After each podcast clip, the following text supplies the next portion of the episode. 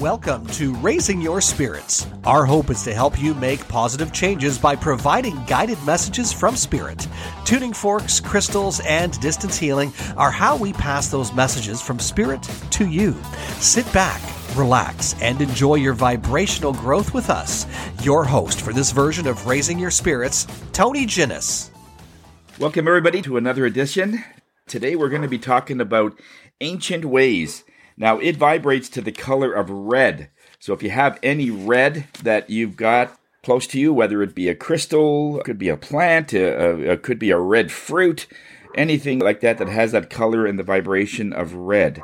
It's really a root chakra color, uh, but it's all based on uh, tribal togetherness of the earth, connection to the earth, togetherness, community. That, that's all in that red zone, okay? And this is really what Spirit is saying that is starting to sorely lack in our society. We just seem to be more and more, we feel like we're on our own. We see elderly that aren't, you know, connected to anybody. The whole theme of today is all about renewal. Renewal based on coming back stronger than you ever were.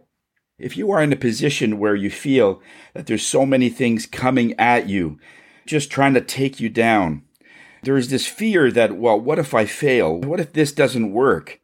And Spirit says it's impossible that it's not going to work, only because we are just like anything on this planet that leaves. In other words, if you take a flower or a certain plant out, when it grows back, we start to see that because of the shallow roots that that plant had before, it has now deeper roots it comes back. We are perennials, believe it or not. We come back stronger than before. Yes, they can take us down for a short time. But when we get that, what we call second wind, when that whole thing drives forward, and this is this red energy, fire energy, red, and it's all about the earth. It's all about bringing in that life, and we're going to bring in life back to what was no life before, or very little life. And uh, this is where we come back even stronger. So that's the whole theme of today is to how to come back stronger than we ever did before. When this came up over the last couple of days, ancient ways, I was always thinking of my parents and grandparents. And I never knew my great grandparents, but certainly when I talked to uh, and had association with my, my grandmother and grandfather, it was quite a thing because they would give us all kinds of hints and and tips and uh, cooking different ways that they did cooking. And storytelling was a big one.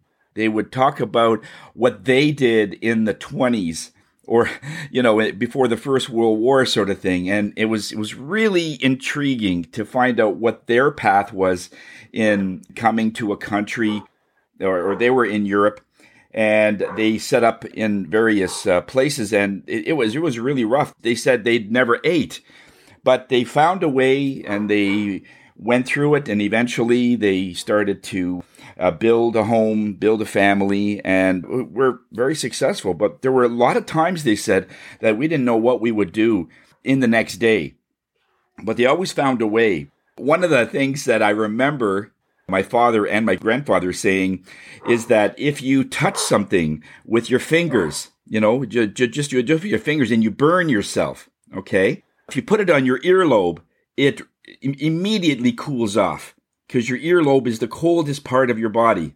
And I never knew that at the time.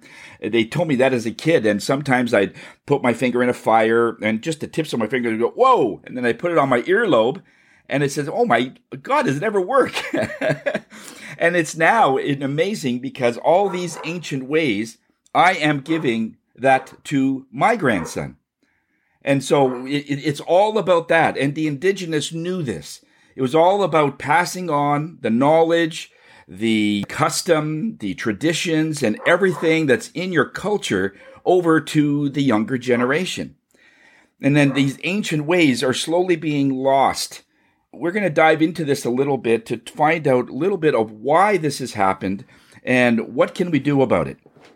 But 200 years ago, of course, is very uh, applicable for Canada and the US as it was a young country, vast, vast pieces of land. It's not like in Japan or it's uh, other areas of Europe where, yeah, the, the land was pretty good, but it wasn't unlimited as it was in Canada. I mean, you could pretty much put Europe in one province in this area. We have a big piece of land. And so when that was young, uh, all that we wanted at the time was progress, just to get the country moving, get the country growing.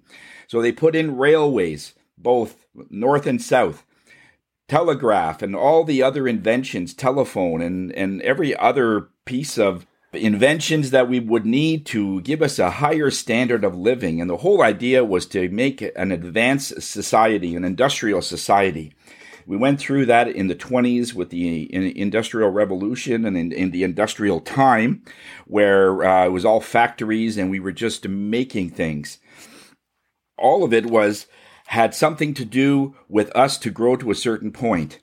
But if you look at the ancient ways, I mean, over the last pretty much 100, maybe, maybe 125 years, okay, if you go back that far to the 1900s, there wasn't a lot of inventions at the time. So if you look at the history of humans, it's been 10,000 plus years. If you look at, go back to, and there was always the native or indigenous ways that made the humans, our race at the time, and plants and animals to coexist with each other. That's why it lasted 10,000 years. And it's interesting that just in 125 years, we're already seeing signs that, oh, this is depleting, that's depleting. We're not sure if, if we're going to last another 50 years or 20, 30 years, whatever. And that's only because we're at a point where we're not respecting, not us in personally, but as a race. Because there's so many more people that are just doing whatever they're doing and not having any regard for the planet or sustainability at all. I mean, for us, sustainability is a big word, especially now, you know, when we look at eco friendly things and we're looking at non toxic things. This is a new word, pretty much. But the indigenous didn't have words like that. It was just fresh. It was natural. That's what all it was. They would grow their own food and have everything themselves. So there was no sustainability because everything that they did cultivated the land, cultivated the animals, and everything had a its own equilibrium. Everything had its own ecosystem. When we look at uh, what we are always doing, as Spirit says, as far back as uh, you know, man has been. There's always been this up and down wave and this valley, uh, peaks and valleys of growth where a civilization comes in, like let's say the Roman times, and their chief desire is to control a whole vast of people and then go to war and get more land and control those people and so on, only to fall. And it always works out that way that we always seem to go back to the basics. If you look at anything in history, the Roman, uh, the Romans were, were one of them, and then there was a, a point there in the uh, 13, 1400s that we were trying to find new lands and so on, and there was all kinds of discoveries of lands, and but it was always to do with what can we get out of the earth and just take it, not giving any uh, resolve to what will sustain. And then when that falls, it always goes back to the basics when the uh, indigenous came in, even the last 200 years or 300 years, we were called natives at the time. Now we call them, because it's politically correct, uh, indigenous. But native means the people of the land. It means people that are in that vicinity were looking at their own land, and everything has a, a, a degree of respect. Now, there are some various tribes. I'm just going to name a few of the ancient tribes that looked at land and looked at people and energy in a little bit different way, but all have some commonality. And let's see if we can look at some of them. There's one in South America where they were uh, the ancient tribes uh, there. Their belief is that at their highest self, at, at the highest possible level you can be at, is where you don't worship God. You do not worship God because that's really what religion has given us, right? It's given us and taught us that to worship this God. However, their belief isn't that. Their belief is when you get to your higher self, at your most highest point, you are God. And so is the rest of us. We are all gods on this earth. So we're earth gods in our own right. And it's very individualistic. Our soul actually has our godlike energy in each one of us, and it's all different, but it's still God. It's like just taking a little cup and dipping it into the ocean. You have the ocean in your cup. Right, the amount of it isn't the same as the ocean. It's still the ocean. It's the essence of the ocean. And that's the same thing. If you look at the chemical and the elements of the ocean, H2O, the salt, and all the elements of the ocean, it's in this cup. And that's your soul. So their belief was you are God. And the more that you can connect to this God that's within you, the more that you can give respect and the more of the powers that you'll have for this creative universe. That's their belief. Another belief was in India, they have the belief that if you have tension and resistance in your body, somewhere in your body there's some form of resistance, or, or in your mind there's resistance, resistance to venture out, resistance to try something new, whatever the resistance is, there's resistance. Their belief is if you have that resistance in body or mind, then you will never need another enemy for the rest of your life because you can do so much damage all by yourself.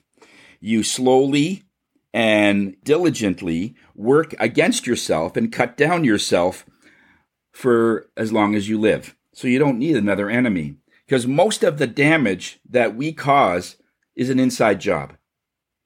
Because when something is coming at us, like from another person or from something else, we can always defend about that. When we talk about this in different classes about the aura and about things about other people's, you know, sending negative energy to us, we can combat that. There's a lot of ways we could combat that. But this is an inside job where you got a baseball bat and you're hitting yourself over the head. And spirit can't do much about that. There is no aura within an aura. You're not taking hold of who you are. And most people, if you stop them on the street, they have no idea who they are. They're just guessing of who they are. Another one is the, the Huron indigenous. There was a recent article published that I heard from a friend. Their belief is they take care of everybody in their village, no matter, and especially the elderly. The elderly are uh, sacred. Uh, they are considered wise. They have the essence of experience. And so anything that needs to get done, they'll ask an elder. It's a wisdom thing. And this is why in those tribes, the elders are still strong and vibrant and they're doing things and they're happier because they feel they're of service. They feel that they're worth something. And what is the biggest complaint that eld- we at, in, in our society elders have? Loneliness. Most of our elders are alone. I heard from somebody in our group um, recently that uh, there are several elders that uh, their kids literally live down the street within about a 10 minute walk and they aren't visited maybe once or twice a year. And I and, I'm not saying that's right or that's wrong. I mean, they have their decision for for doing that, but this is what's happening, and they feel that they're just put in, into this home. There's nothing wrong with the home part of it.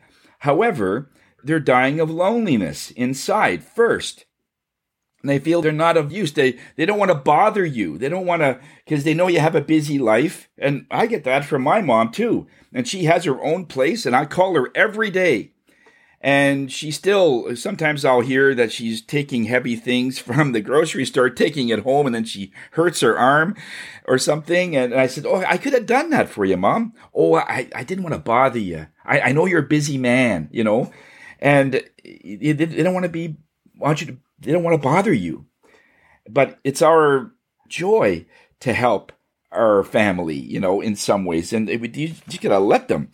But the Huron indigenous, they are shocked when they hear that our elderly is just in a home that way, or or we're basically on our own. They are shocked. They, they just like it's it's just like saying we have two heads. Like, there's no way because with our society, that's never done. And it's not like helping an old lady across the street. In their society, they help them cross the street and making sure they get home safe. They walk them right to their door. We don't do that. I'm not saying that that's what we need to do, but it's a different belief, isn't it? The Japanese, they have another ancient ways, and I, am going to read you some of the different ways that they have. They have six ways in their society that overcame uncertainty, inactivity, and laziness. I mean, that's one of the biggest culprits for, for doing things, right? I'm not sure what I should do. There's inactivity. I, I don't know what to do. So, what do you do? They have six different ways in their culture that they use. One is called ikigai, and this means to discover the purpose of your life before you start. And this is not done when you're 40 or 50. This is done when you're still in your in your elementary school years. What is your purpose in life? Find something that makes you wake up each day because your purpose fuels you. If you know that what you're doing is so important and it's part of your purpose, then there, there is no laziness, there's no inactivity, and you don't get tired.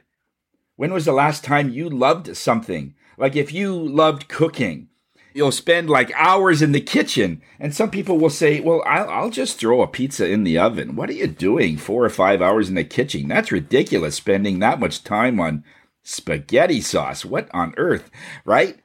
But to them, it's a joy because they want that smell throughout the house. They, in, in, in, this one Italian lady's words, she says, Every time I cook, I make love to my food. so it's that passion. A second is called uh, Kaizen. Kaizen is what they do, they focus on small improvement each day instead of trying to do everything all at once. And how many times do we do this? We want to do something. We figured, okay, let's just let, let's just get it done. So let's say something basic like working out. You haven't worked out for 5 years and now we're going to get back into it. You got your running shoes, you got your track pants, and now we're going to run 10K. that, and that's what we tend to do because we figured we're so behind and we really want to get into shape that we hurt ourselves. We do it a little bit. All this belief is, uh, Kaizen, is to say, well, let's just do one kilometer and see how we feel. And then we do a kilometer and a half. And then you eventually have gradual small improvements to get to where you want to get to. That also applies to healing. Uh, I was talking to a, uh, a healer a while back, and their initial intention when they started getting clients was uh, when a client came in, they had such a vast knowledge and all these tools of how to heal a person. And they want to do it all in one session. And it doesn't work because there's only so much that a person's energy and aura can withstand before the rest is gone. I mean, if your body can only process, let's say, 100 grams of vitamin C, right? 100 grams of vitamin C, if that's all your body can do, why are you putting in a thousand? Then 900 is being peed out. That's really what's happening. There's no way it can absorb it. It's got to process it, so it just dumps it out.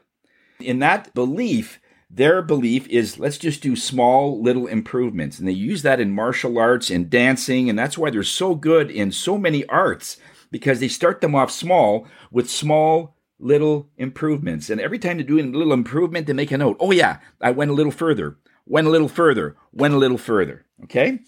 The another one is it's called Pomodoro technique. The Pomodoro technique. Work for 25 minutes without distraction. You sit down to a project and you don't get distracted. You turn off your phone, you turn off all your stuff, and you work on your project for 25 minutes. Then you take a five minute break and you time it after five minutes. Then you work for another 25 minutes or another five minute break, and you keep repeating that. Their belief, and this has been proven, is that you get more done in less time rather than working six hours all at once. Okay. Another one uh, in their culture is called harahachi. And this is called don't stuff yourself full of food. Feed until you are 80% full, then stop eating. It'll give you more energy. In an all you can eat a smorgasbord, it's hard to do that when you can go back three times, right? Sometimes it's just boasted that way. But really, they're saying as soon as you feel yourself getting a little bit full, you can stop right there. Even though you can take more, you're again, you're, you, it, the process is better. You know, with the 80 20 rule, the 20% of the void, that's where the energy is because now there's room for the body to have that turn into better energy. Number five is shoshin. Their belief is approach every single task that you want like a beginner, like you've never done it before. That your curiosity and your wonderment is always like you've been doing it for the first time. Everything is wonderment. So if you've been playing golf for years, go to the golf course and be absolutely infatuated about that ball, about how it can hit, and just, just so curious and you're so present, so involved with the sport, you'll be better at it. But what do most people do?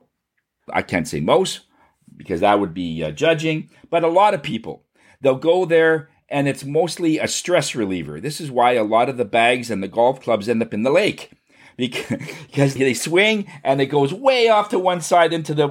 Oh, I did this better than that, and they hit it again, and they get all frustrated.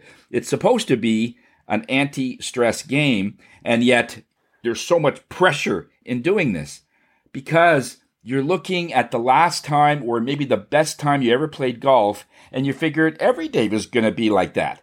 Every day is going to be awesome. And it isn't.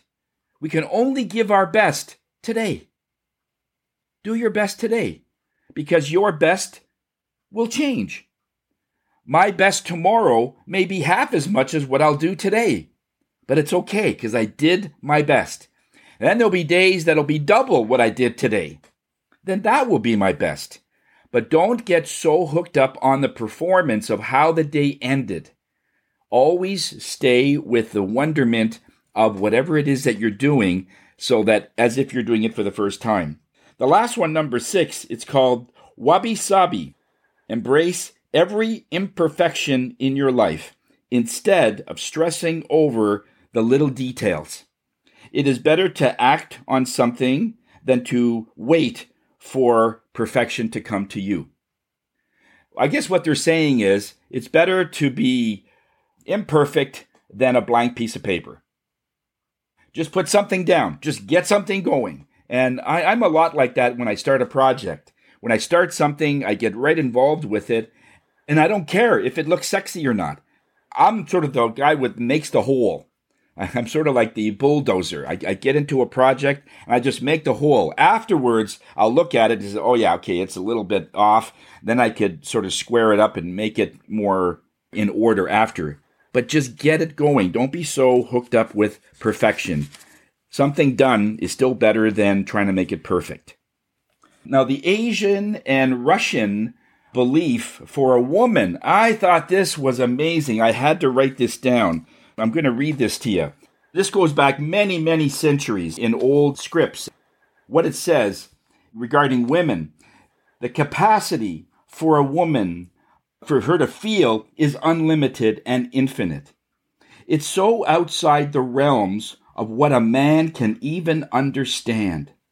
Mainly because a woman has a womb, which means that she is literally connected to the void. She has the portal into the infinite from which souls come from. There is a connection to that, which means that she has one part of her in death beyond time and space always that men don't they just don't. They don't have that ability. In this profound connection to the infinite, women not only have the potential to create life, but also a deep understanding of the flow of emotions. They are the keepers of secrets and whispers of the cosmos, the bearers of wisdom forged in fires of existence. It's as if the universe chose them to be the messengers of our time, granting them the gifts of empathy and intuition that transcends mere mortal understanding. A woman's heart, a compass guided by the stars themselves, navigating the complex terrain of human emotion. where you stand in the awe of a woman's emotional depth, remember that's a testament to her uniqueness and connection to the cosmos, a connection that enriches the tapestry of human experience in ways we can only marvel at. Isn't that amazing? I've never heard that kind of description of a woman. I'm just going to tag on this just for a moment. One of the things that are happening in our society, Spirit is saying, is because in another life, and this doesn't apply to all souls, but in another life where they were a man, and they know this importance, they know this connection, they come in as a woman on purpose because they want to feel those emotions, they want to do those things. But because they were always, let's say, many, many lives, they were men, they feel that they should be a man. And this is one of the ideologies and the struggles that uh, many of them are going through is that they come in as a woman and they figure it, it came in wrong. And they didn't. They came in because they knew they were a man in another life, but wanted to experience the life uh, end of it and the emotional end of it that men cannot understand as much. Okay? When they feel that they should have been a man, uh, many of our of our controlling people will will tell them that yeah you should have been a man and just to change it. And that's the confusion in many of the instances. So uh, i don't want to get too much into ideologies but just to show that we come in exactly the way we had to be. And if you didn't then ask that question why did i come in as a woman? I mean, there's so many advantages of being a man, but there's so many advantages of being a woman as well. But each has its own attributes. Each has its own very high benefit, and it's part of how your soul grows. Okay? In India, there are millions of gods. There's a god of water, god of plates, god of dishes. There's the uh, god of chairs, god of highways, god of grass, pretty much everything that is surrounding you the wind, the air, everything is a God. And the premise for all of this is that everywhere that we are, everywhere that we look, we want to treat people because they are a God as well, and things with respect and honor. Because if you know something that is facing you is a form of a God, you should treat it with more respect. But the reality is, that's not what's happening. The reality is that we don't treat people with the highest respect as a race. I mean, yes, there are many people that do, but on the most, on, on a lot of different instances, we they don't. They have a selected few that wants to control spirit within people and get them to learn or taught or reprogram them so they are thinking and wanting something else rather than spirit, whatever that is. In our own history, it's been discovered that we have forced our indigenous people to live our own way and to get away from their ancient ways, ancient life. And religion was forced upon them. There was a diary that was uh, published, uh, I, I, believe it was in the early 90s. I just connected to this recently, and it, the book is called The Diary of Jesus Christ. And it's by Bill Kane. And what he does is uh, he goes through the book, and I just give you a paraphrase it. He goes through the book wondering who was this man that was named Jesus. If this person did exist, and he's not saying that he did or it didn't, or he was not doing that, but he's saying, why is it that so many emperors, so many armies feared this man? That's really the way what it came down to, because he led hundreds of thousands of people. They followed him. And they wondered why.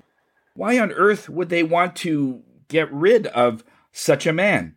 And what it boiled down to was this he had so much love, even at the end, before he died, he still prayed to God, saying, Don't hurt these people, they know not what they do. Even then, he still had empathy and he still had love for those people. How do you fake that? How do you make that up? There's no emotions other than love. Love was the biggest thing for this man. And what it boiled down to in the opposite end, where the emperor's was, was love is the enemy.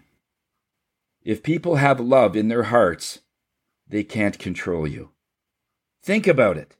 If you have love for your family, love for yourself, love for everything around you, if somebody wanted to change any of that, uh, there's no way.